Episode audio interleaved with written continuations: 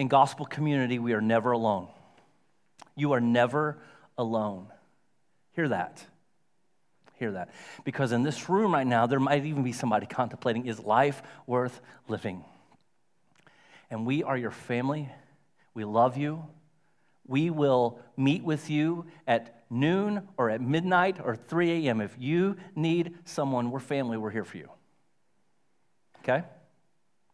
Please, please, please do not allow the great deceiver to, to deceive you into thinking your life is a waste of time. You are a gift. You have the breath of life in you, the breath of God in you. There's purpose for you, there's hope for you. And that's best found in gospel community. I pray, Lynette, that your family finds the gospel, finds the God of the gospel through this tragedy. Well, sorry, I know with the uh, graduates and, and that, that's just business, guys. So if I make you a little later to your lunch today, I apologize. Not really, because this is what we do. But I feel like I need to apologize for you that might be mad. So let me start by saying thank you for coming back. Uh, last week was a tough sermon. It's one of those that I didn't want to preach, and I preached it, and y'all came back. Uh, the bad news is today's sermon might be harder. Uh, so um, we're just going to jump right into this because it's another tough one. So take your Bibles. Let's go to Matthew chapter 5. Uh, today we will finish chapter 5. Today is it.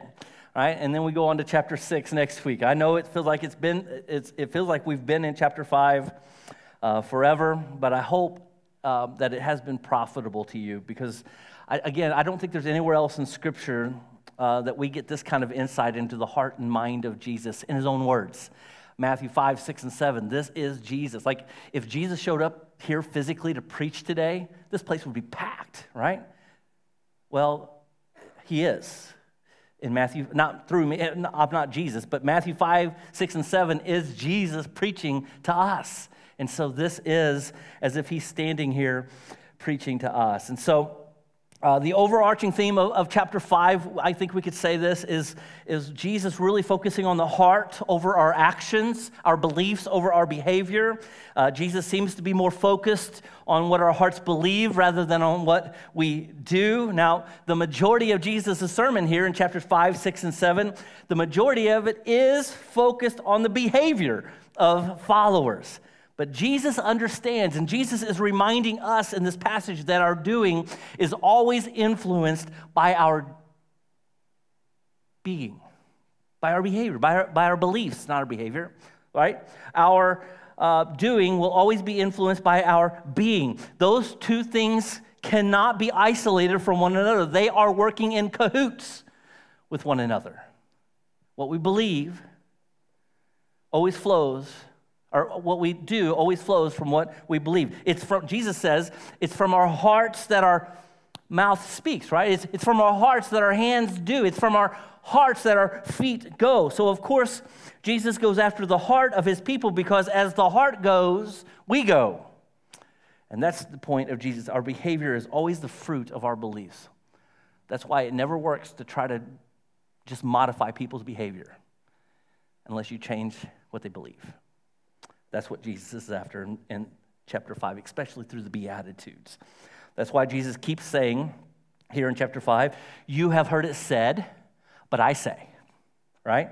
Jesus' audience had heard the law. They know the law. They've memorized the law. Now Jesus was getting to the heart of the law, right? You have heard it said, do not murder law. But I say, do not even be angry with someone because doing so is murder in the heart. You have heard it said, do not commit adultery, law. But I say, anyone who lusts has already committed adultery in their hearts. You have heard the law that says a man can divorce his wife by merely giving her a written notice of divorce.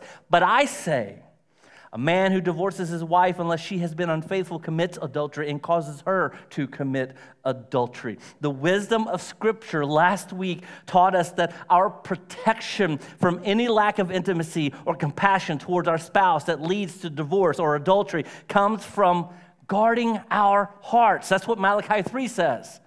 Malachi 3, we remember it says God hates divorce, but we forget that the remedy to that is guarding our hearts. And so now we continue this week. And we wrap up chapter 5, starting in verse 38. Let's just read the 10 verses and then we'll unpack it a little.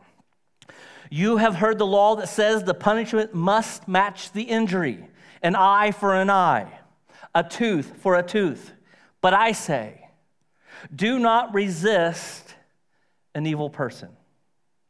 If someone slaps you on the right cheek, offer the other cheek.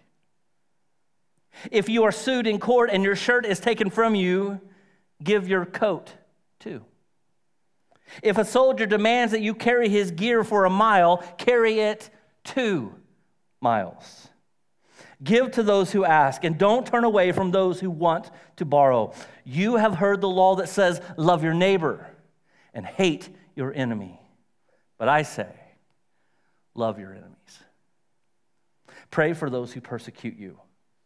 In that way, you will be acting as true children of your Father in heaven. For he gives his sunlight to both the evil and the good. He sends rain on the just and the unjust alike. If you love only those who love you, what reward is there for that? Even corrupt tax collectors do that much. If you are only kind to your friends. How are you different from anyone else? Even pagans do that. But you are to be perfect, even as your Father in heaven is perfect. I told you it's going to be hard. Let's pray. Father, this, this is a hard command. It's a hard command for us to hear, let alone embrace. And none of us in this room will desire this, nor will we submit to this apart from your empowering spirit within us. Father, this morning we cling to the promise that you will finish the work that you have begun in us. So give us the desire to pursue and the power to obey. In Jesus' name, amen. So, when Jesus invites us to be his followers, in all of the Gospels, when you read this invitation, we're going to look at it in, in just a moment here in Matthew, but it's in Luke 9. It's in every single time that Jesus invites us to be his followers, there's three conditions. And beyond popular belief, the conditions are not pray a prayer, be kind to others, and go to church. That's not the conditions Jesus gives to be his follower. Uh, in Matthew 16, verse 24, Jesus says to his disciples, If any of you wants to be my follower, you must, one, give up your own way.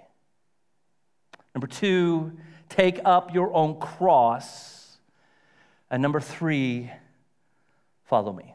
Now, we're not going to unpack Matthew 16 because we'll get there in about 10 years, as Tony puts it.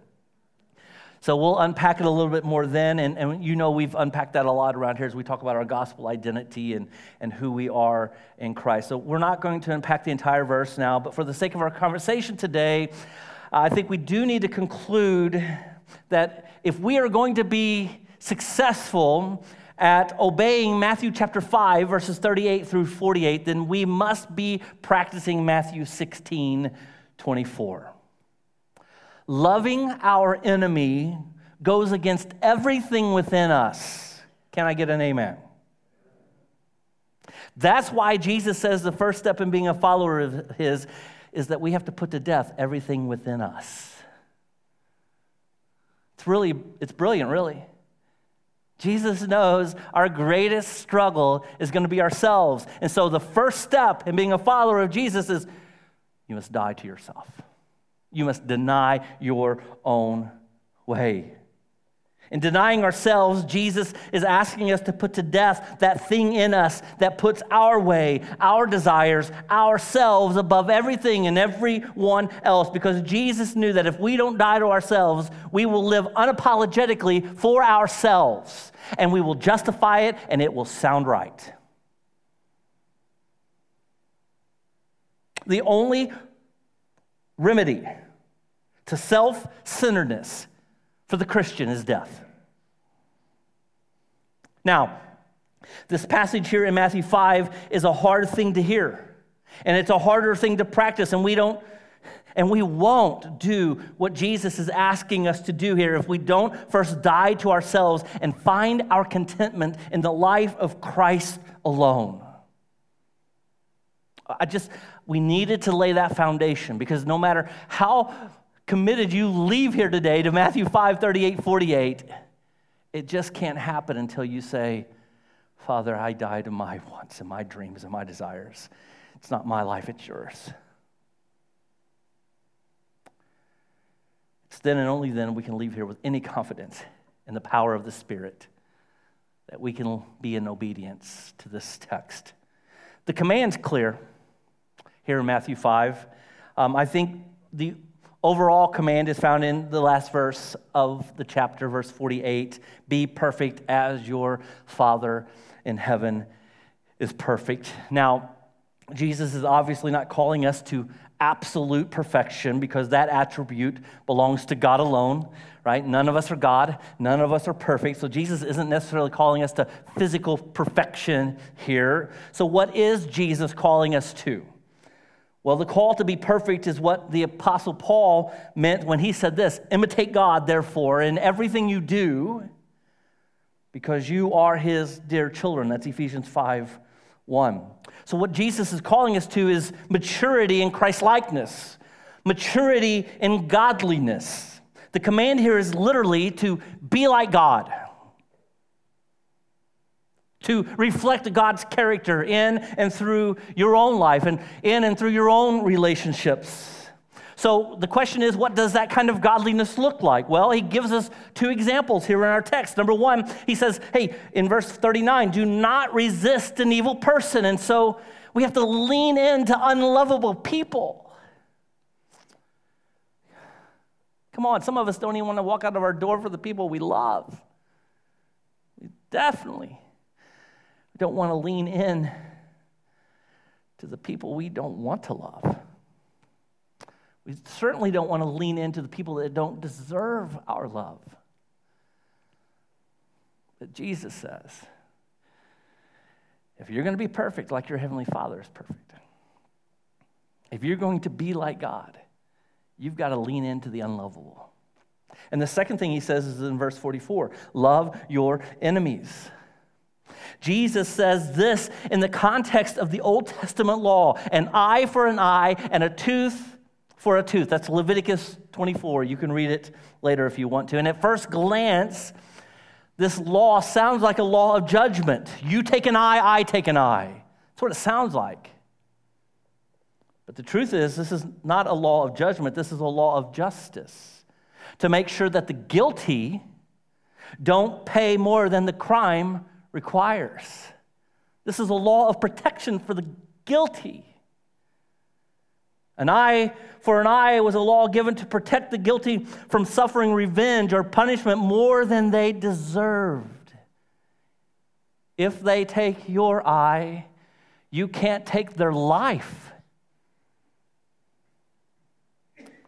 And it's here in that context that Jesus is asking us to be like God and do a totally God-like thing love the unlovable, love your enemy. And if I could define enemy for us, it would just be this anyone who doesn't like you or anyone who wishes you harm. It's a fair assessment of what an enemy is. And Jesus says, those are the people I want you to love. In fact, when we when you do when you love unlovable people, you are being the most like your heavenly Father who loved you when you were unlovable. And when we do that, Jesus says in verse, verse 45, you will be acting like true children of your Father in heaven. As God's children, we must imitate our Heavenly Father and love as He has loved, because love people.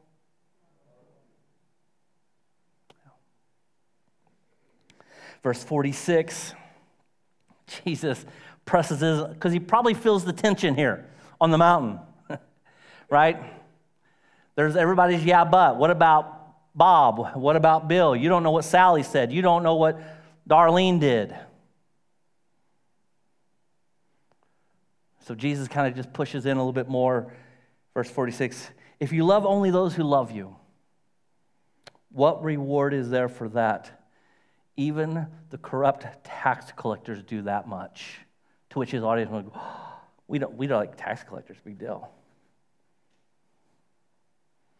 But that was the scum of the earth in that culture.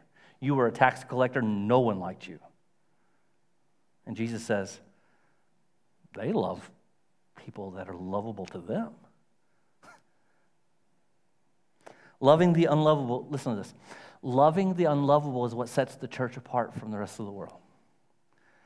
Loving unlovable people is what should set the church apart from the rest of the world. Verse 47 If you are kind only to your friends, how are you different from anyone else? This is Jesus. What makes you different than anyone else if you're kind to your friends who are kind to you? Because the pagans do that, unbelievers do that, the world does that.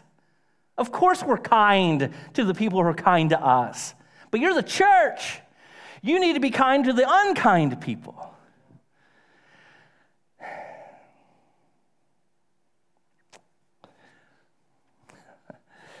I could confess something here. I have not been very kind to certain people in my life this week, mainly Apple.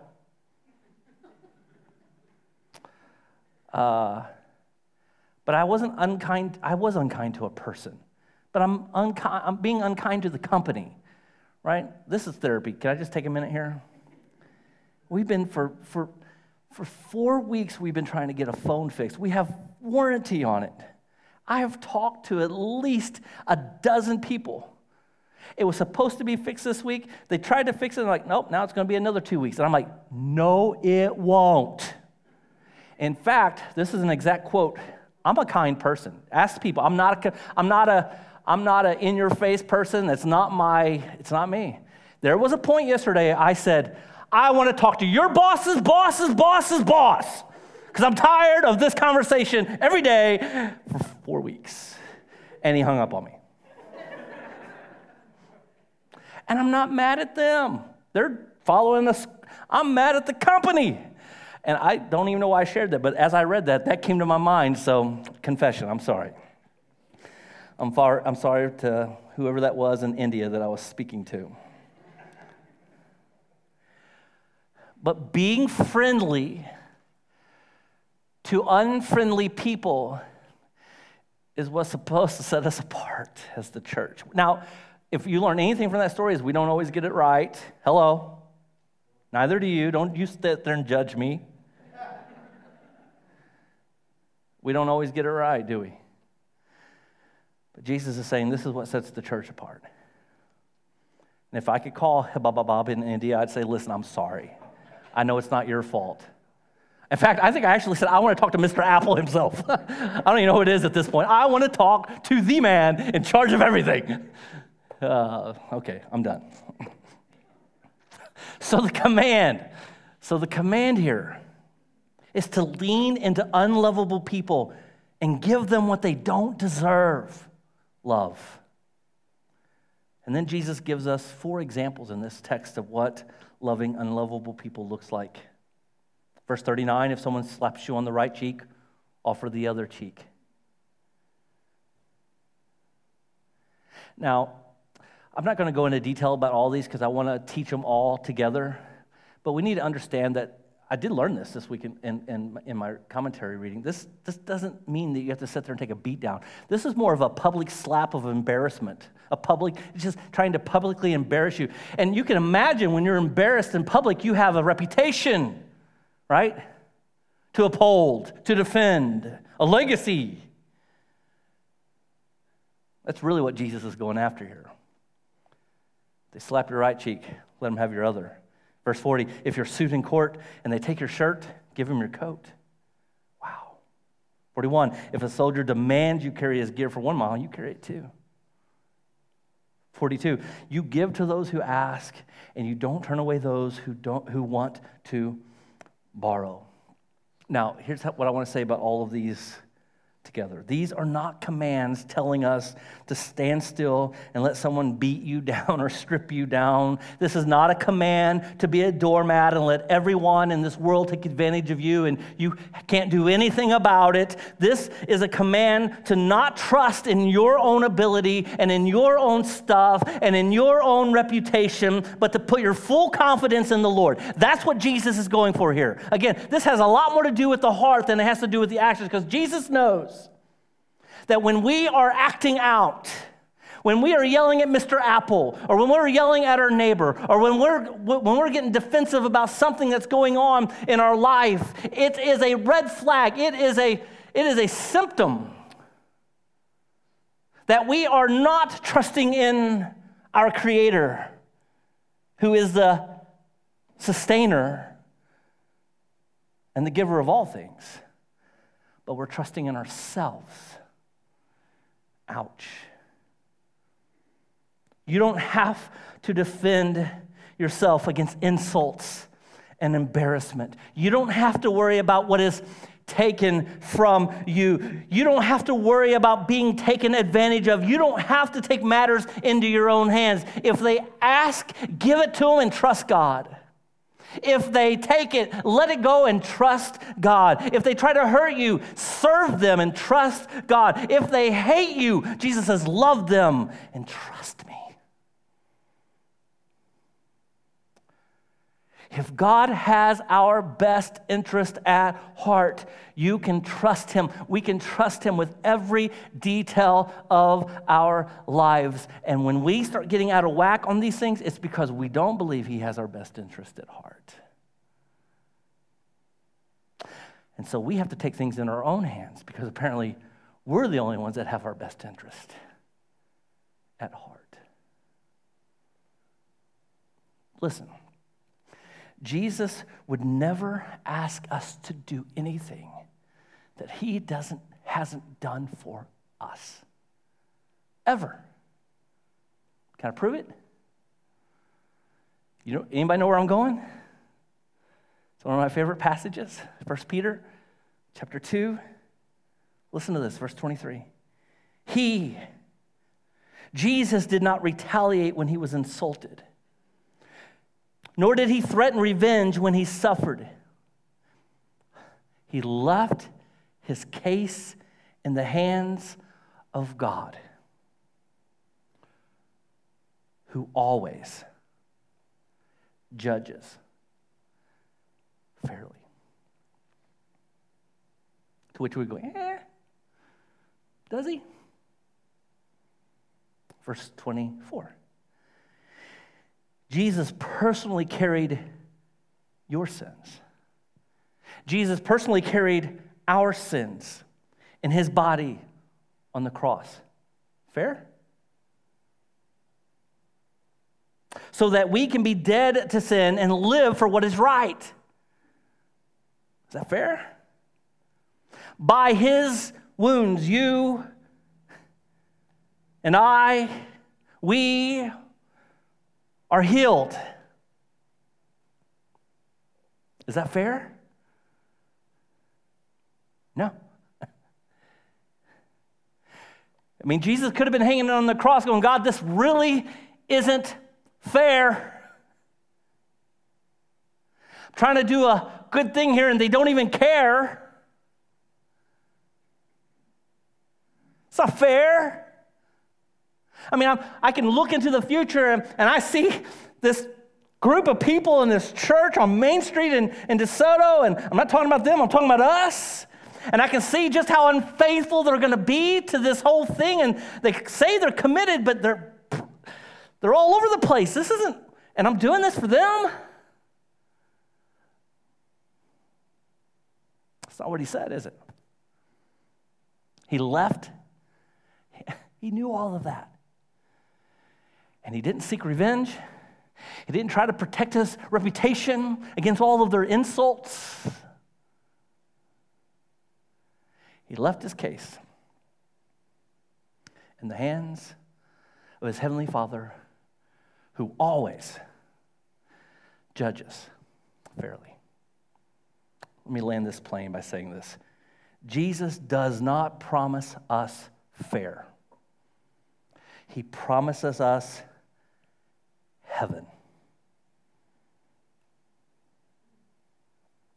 And there is nothing fair about sinners being saved from hell because God sent his one and only Son to die our death so that we could enjoy his abundant life. Nothing fair about that. So we have a choice.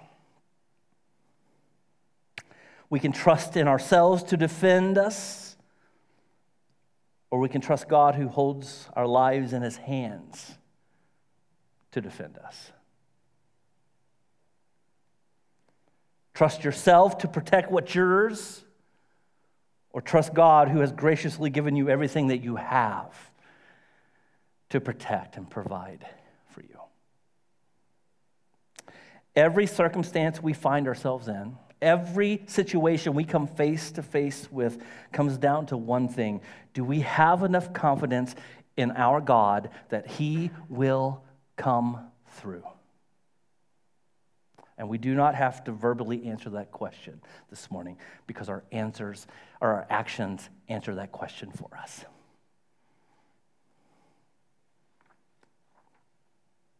So, full circle here.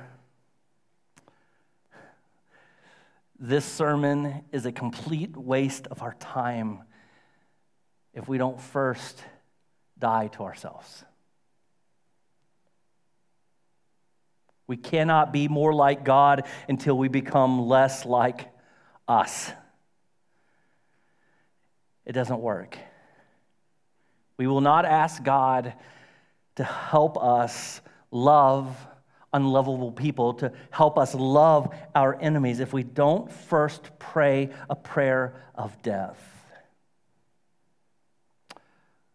I think I shared in midweek a few weeks ago that I'm working on I don't know what it is. Maybe just a thought that it'll never make it to a sermon, or I, it's just prayers that, that Christians should be praying every day. I think there's at least three. I won't share them all, but I think the very first prayer that we should pray every morning when we wake up is a prayer of death. God, I die to my flesh. Crucify it. Because if I get out of bed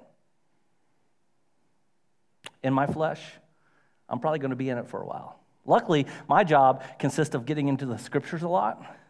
So by, by, by 8 a.m., 8.30, I'm probably into some devotion time. I'm into studying something, and there starts to be a tug at my heart like, hey, hey, hello, Rick, I need you to put away Rick. I need you to slay your dreams and desires for this day and your schedule and your agenda. I need you to come back. I need you to be reminded of who you are in me. Remember, you died to yourself and you were raised in Christ. You're mine, right? But I'm telling you, if I get into 10, 11 a.m. and none of that's happened, it's going to be a long day. My family's going to suffer a little bit for it. Going to be a little bit more high uh, or less gracious, less patient. Going to be a little bit more grouchy, right?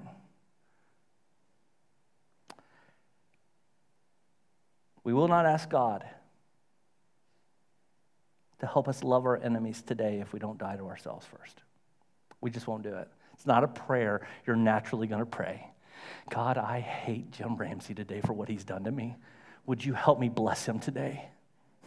That is not a prayer Rick Pirtle will pray unless it's the Spirit of God in me. Going, God, I know He's hurt me, but I hurt you. I don't think about that in the flesh. I don't think about what I've done to God. I don't really care when I'm in the flesh. It's all about me. But in the spirit, I'm reminded how much I've hurt my Heavenly Father, and He loved me even when I was a sinner. He sent Jesus to die for me so I can love Mr. Ramsey no matter what he has done to me.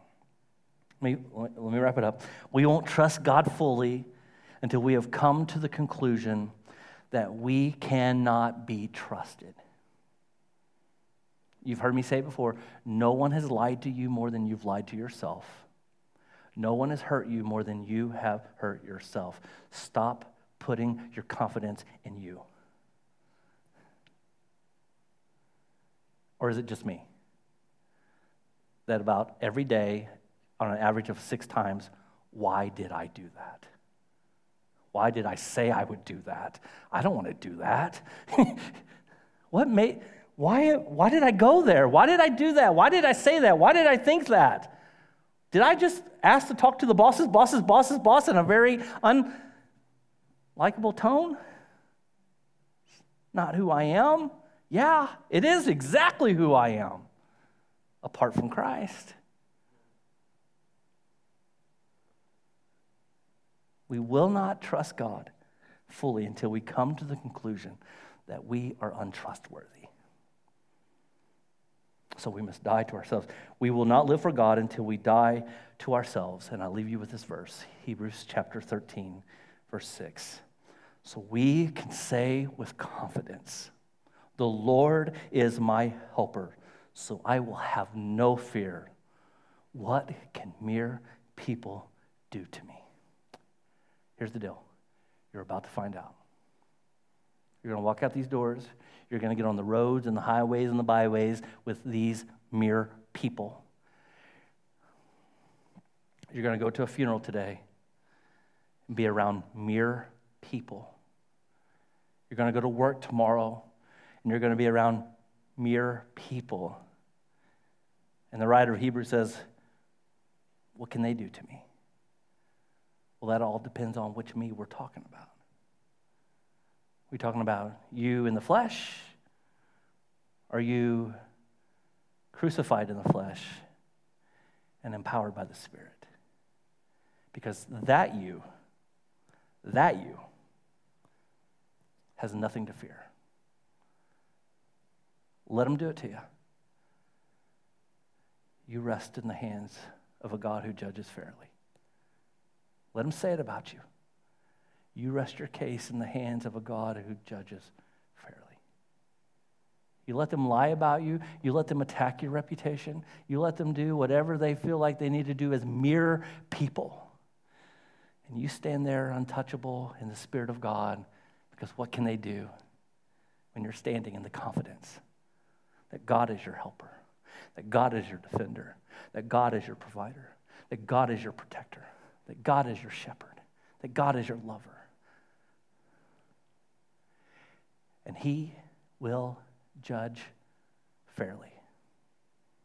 Now, we don't like that Jesus says it rains on the just and the unjust, right? We don't want him to bless the unjust, but that's not for us. Our responsibility in all of this is to rest our case in the hands of the one who judges fairly. And we have the example of Jesus who's gone before us, who, who rested his case in the hands of his heavenly Father. And so can we. Die to yourself. Lean into the unlovable. And you, you haul off and you serve them. Jesus says, then you're acting like true children of God then you are being perfect as your heavenly Father is perfect. Let's pray.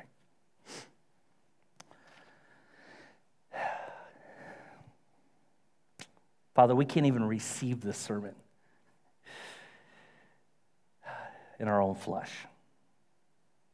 Somebody in this room could probably testify to that. This thing is just kind of went in one ear and out the other, and it's not going to be uh, pursued, it's not going to be obeyed because we know that our enemies don't deserve it. And that's true. God, we will never pursue this apart from your spirit that's working in us.